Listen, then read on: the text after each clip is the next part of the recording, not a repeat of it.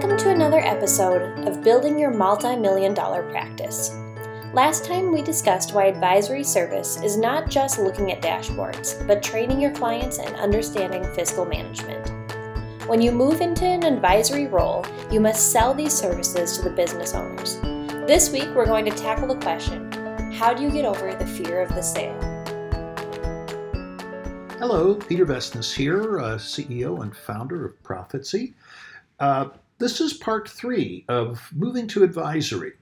So, in part one, we talked about the seven disciplines that uh, are involved in running a business uh, client experience, sales process, top of mind awareness on the part of a business client's customers, uh, the efficiency that the company operates with, making sure they can manage regulatory laws and account for the cost of them, the use of technology, human resources, and having a plan, a business strategy.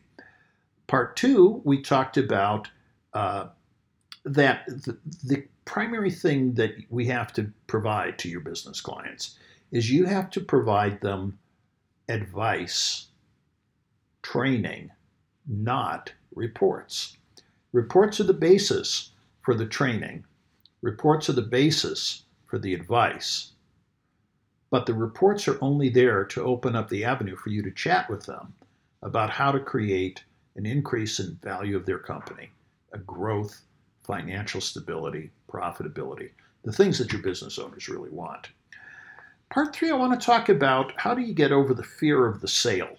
Uh, most people who are either uh, in uh, their accounting professionals or their bookkeepers, they, they tend to have a certain fear in selling. I mean, let's face it, if you were a salesperson, you probably wouldn't be involved in uh, doing transactional activity, tax audit, compliance, and those things. But what's what is very interesting about this is that your clients actually already trust you. What do I mean by that? Well, they certainly trust you for the services you're providing, or they wouldn't be with you. But the fundamental trust that they have is they trust that you look at the numbers. They actually already believe that you understand fiscal management. Now, I understand fiscal management is not the same as transaction, tax, audit, compliance, things that are typical of what we do in, in the industry.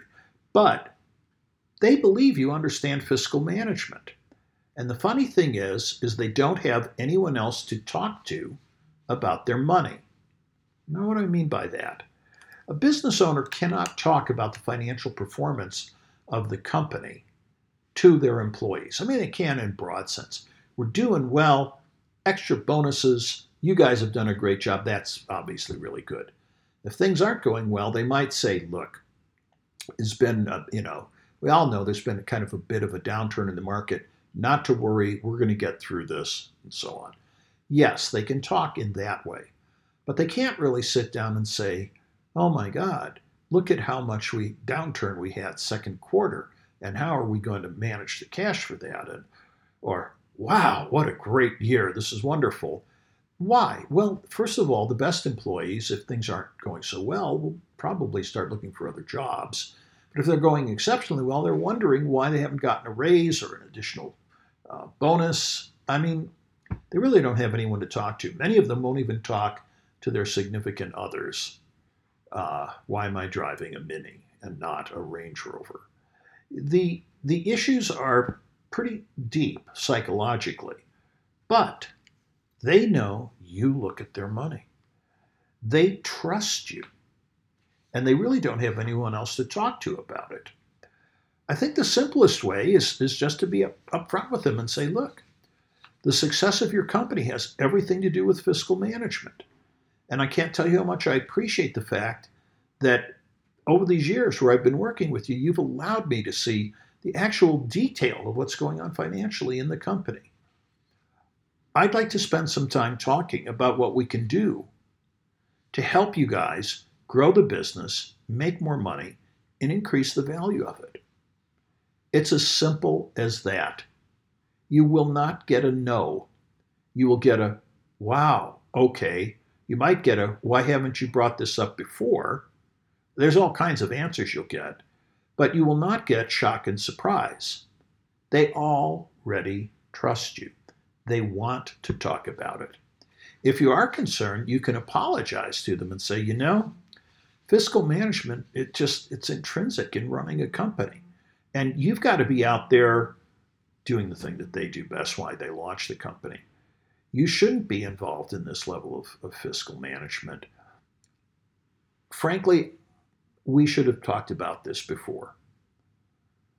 But recent advancements in accounting software and other technologies have put me in a place where we can have some really great discussion and insight.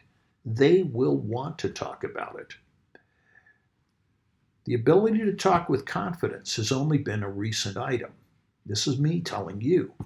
Transactional level data coming in in real time, advancement in tools, and mostly the fact that software companies like ProfitSee are fully accredited internationally through major institutions, Institute of Chartered Accounts of England and Wales, that they meet fiduciary responsibilities. Those are all elements that have only come about recently. Your clients will want to talk to you. You should not be afraid of calling them up and making the recommendation. If you're already providing some type of services, dashboard or whatever, that's okay. But remember, this is not about reporting. It's about understanding what the reports are saying and what does that mean and how do we move to the next steps. At any rate, this is Peter Vestnes, uh, CEO and founder of ProfitSee, uh, and I'm looking forward to um, moving on to part four. Part four is well, what should I be charging? See you then.